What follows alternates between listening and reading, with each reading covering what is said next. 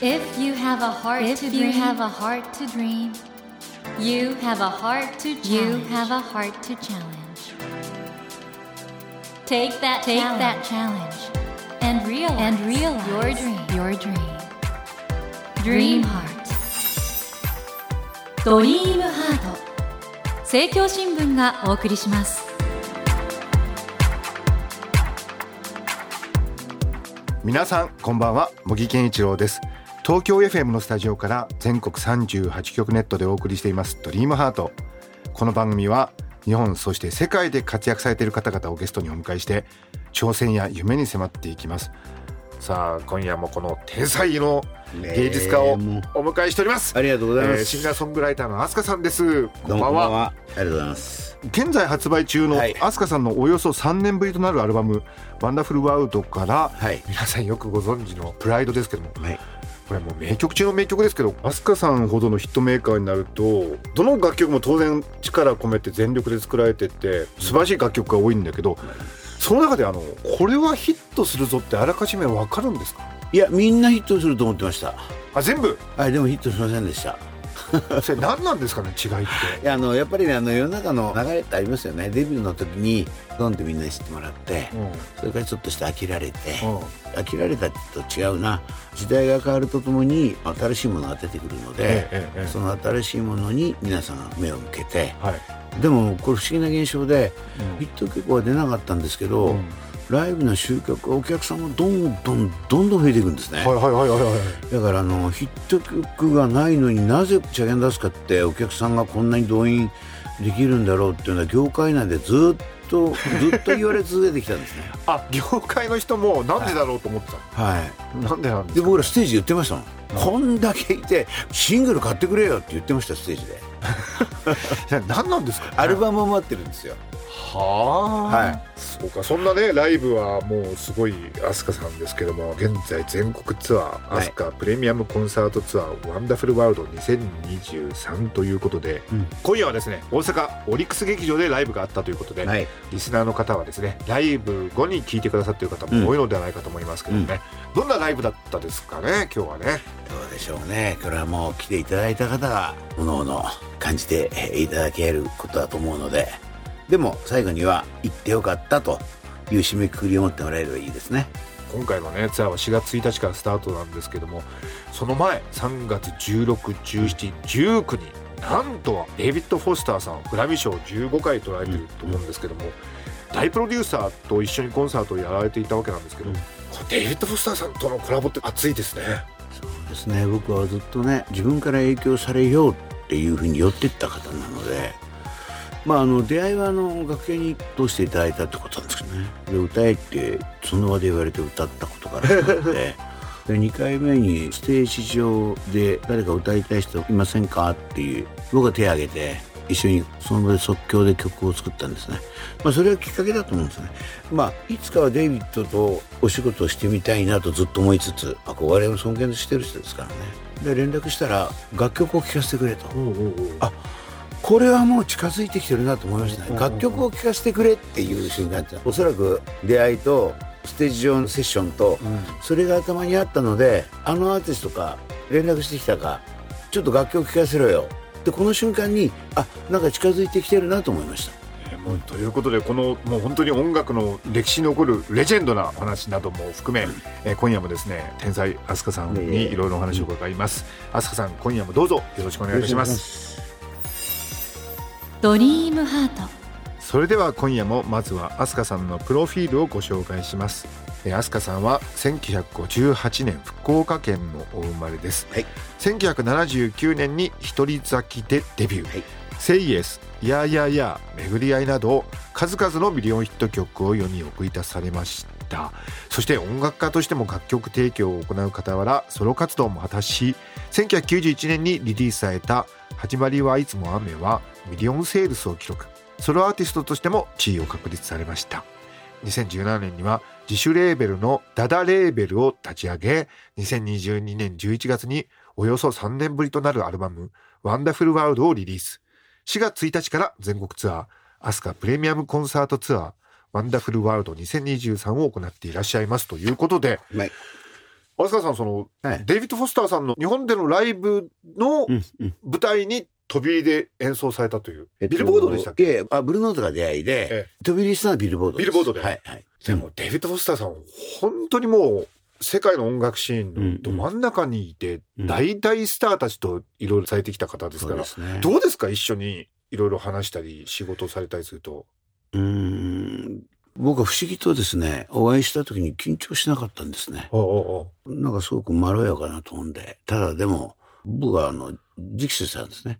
デイビッドって全世界ツアーをフレンズっていう名前でやってるんですね、そこに入れてくれって言いに行ったんですよ、うんうんうん。でそれがきっかけだったんでそれからの流れなので何かあるとするならば、ん。ステージが終わったこれからだと思いますね。これね、変な話、デビッド・フォスターさん、プロデュースで、飛鳥さんの楽曲とかアルバムができるみたいな流れになるとですね、うん。これはその先にはもう、グラミー賞とか当然見えてきちゃいうわけじゃないですか。やいやいやまあまああのそうじゃなくてもう、ね。お忙しい方ですからね。話に聞く限りデビッド・フォスターってワーカホリックなんですね、あ、そうですか。はいもうとにかく仕事が入ってないと、時間をどう使っていいかわからないっていうね。いや、今回のあの、コラボ公演についての、デビッド・フォスターさんの、アスカさんへのメッセージビデオも拝見したんですけど、はい。アスカさんとか言いながら、すごく温かい、でも、レコーディングスタジオでしたもんね、背景が。ああそうですね自分家でしょうね。え、あれ自分家なの？自分家だと思いますよ。すごいスタジオでしたよ。向こうのミュージシャンはもう自分の家にみんなスタジオ持ってますから。あんなスタジオ？そうですね。わお。てか、本当にすごい人なんですよね。すごい人です。すごい人です。いやー、楽しみですね、今後の展開もね。そうですね。今回のステージは、アジア中のミュージシャンが見に来てくれたので、デビッドの方も、もともとアジアにはすごく興味があって、えええアジアでシンガーを発掘したいっていうえ。あれですよね、 Asia's Got Talent の、はい、そうですね。えーと審査員されてるってことで。あの、おそらくデビッドプロデュースによるアジアのシンガーっていうのは、ワールドワイドで誕生するでしょうね。そのアカデミー賞の方でも、最近あの韓国のパラサイトが作品賞を取りまし、うんうん。それからあの今年のアカデミー賞だと、うん。Everything Everywhere All at Once ですよね、あれがもう Chinese とか Vietnamese とかそういう方が賞をほとんど取っちゃったっていう。あだのですごいですよね。僕あの、日本の音楽が今、シティミュージックっていうのはもてはやされてる、ええ。あれはですね、ある種、コンテンツとして。受けてるだけで、ええ実際の意味でワールドワイドの音楽として受け入れられているとは思わないんですよ。東京シティポップってやつですよね。はいはいええあれはコンテンツですよね。ええで、韓国や中国は。コンテンツで勝負してないですよね。ああ、なるほど。ワールドワイドで勝負してます。うん。そこが日本の音楽の違いだと思うんですね。それ、飛鳥さん、超えていただけるんですね。いやいやいや、だから若い世代に僕はよく言ってるのが、洋楽を聴けっていうのがよくうんうんうん。あのもちろん聴いてるミュージシャンもたくさんいますけど、どうやら最近の若い子たちは、日本の音楽を聴いて育って、はいはい。その日本という箱の中で楽曲作りをしてて、うんうんですから、あまり洋楽に興味がない子がいたりするんですね。あでも、洋楽はですね、メロディーは大して変わらないですけど、うんうん。でもそのメロディーを誘発する音の作り方の引き出しに関してはもう圧倒的に無効なので、んそれをちゃんと理解して音楽作りをやってるのはむしろ韓国や中国の方かもしれないなと思ってます、今。はい。飛鳥さん、今回の全国ツアー、はいアスカプレミアムコンサートツアー、ワンダフルワールドは、日本を終えたら海外に持っていく。はい。今、その最中なんですけど、ちょっと時間かかってるのと、ええそれと僕はですね、手を挙げてる国がありがたいんですよ。はいはい。時期的にまちまちなんですよ。はいはい。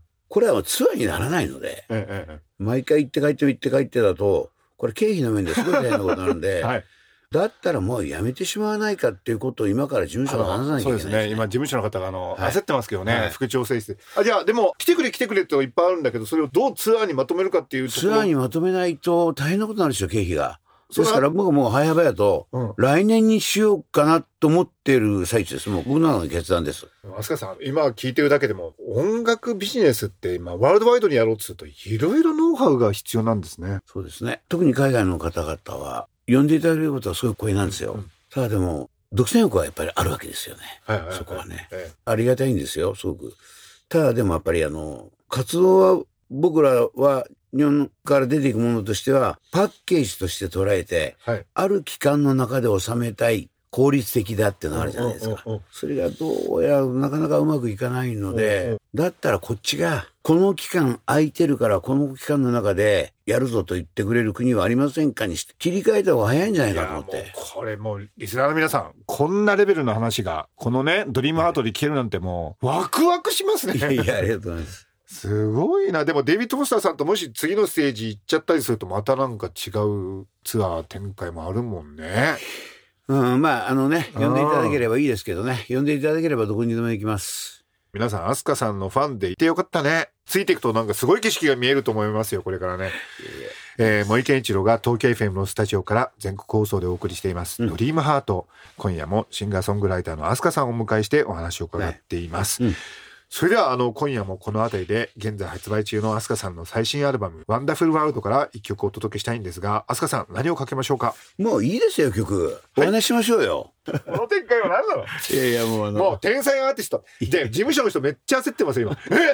え？やらなくていいんじゃない？とか言ってるみたいな。あいやいやもえ？う茂木さんってあの、はい。脳科学ってどの辺から興味持たれたんですか？もうずっと子供の頃からですか？いや僕もやっぱりでも飛鳥さんと同じように精神性っていうか僕はあの脳から意識がどう生まれるかってことを研究するのがテーマなんで、ええすごくなんか近いものを感じました。はい、え子供の頃にね、はいあの僕はずっと剣道やってるんですけど、ええやっぱいろんなことがやれるまで努力するわけじゃないですか、はいはいはいはい。やっと一回完成したと物事が、うんうんで寝るでしょ、はい。寝た翌日はできるようになってるのがどうしても不思議だったんですよへ。え。でねこれは何度となく繰り返してきてて、はい。昨日夜まで何度も何度も突っかかってたことできなかったことがなんで翌日は簡単にできるんだろうってことがすごく不思議だったんですね。はいはい。それはコンピューターが出現してから自分の中で腑に落ちたことがあって寝てる間に最適化できてたんだと。いやいやいや、科学者のようなことをおっしゃいます。まさにその通りです、ね。ええ素晴らしい。寝てる間っていうのはすごい大切で、うん物事をフォルダーに分けながら全てのことを全部フォルダー紐づいてて、はい。同じ関連してるものは 全部エイリアスで放り込んでやってはいはいはい。必要なことだけが最適化されてずっと並んでるから順序よくできるようになってるんだっていうのはコンピューターやるよなってもう、 ASKAさんまるで脳科学者のような。いやいやいやあの寝てる間にその記憶が整理されて定着していくプロセスを今、はい。飛鳥さんが正確に言ってくださったんですが素晴らしい、え森健一郎が東京 FM のスタジオから全国放送でお送りしています「ドリームハート。今夜もシンガーソングライターの飛鳥さんをお迎えしてお話を伺っていますということであの今回のですね「ワンダフルワールド」全部で13曲あるんですけども、幸せの黄色い風船ーはいからこのアルバムはスタートしたんですか？そうですね。作ったのは僕のワンダフルワールドが最初でしたけど。あそうですかそうですかはい。でも世の中に配信という形でリリースしたのは幸せの黄色い風船ですね、えはい。これやっぱりあの暗い世の中だから幸せにしたいっていうそうですね。そういう思いがあって。僕3曲、3週続けて配信したんですね。で、それを詩書いてる時に、とはいえ、はい。やっぱり自分の持ってる言いたいことだとか、まあその時浮かんだことを、はいラブソングも書かなきゃいけないなと思って、そっちの方に一度あの、気持ちを切り替えようとしたんですけど、はい出てこないんですよ。ああなるほどあ無理なんですよ。うんあの、世の影響を受けてるので。えこれはもう今の自分が受けてる状況のまんまこれを素直に書いていこうと思って書いた曲でしたね。あそうだったんですねまさにコロナ真っ只中です。いやそういう意味においてはこのような時代だからこそ、うん。飛鳥さんのあの変わらない精神性っていうか揺るぎない生命への信頼っていうんですかね、うん。そういうのを感じるんですけど、あの飛鳥さんの娘さんはなんかイギリスで教育受けて英語がもうネイティブ。いやいやいやいや、こっち生まれたんですけどね。ええあの、血のみ子の時にイギリスに行って、え向こうの幼稚園に入って、ええ。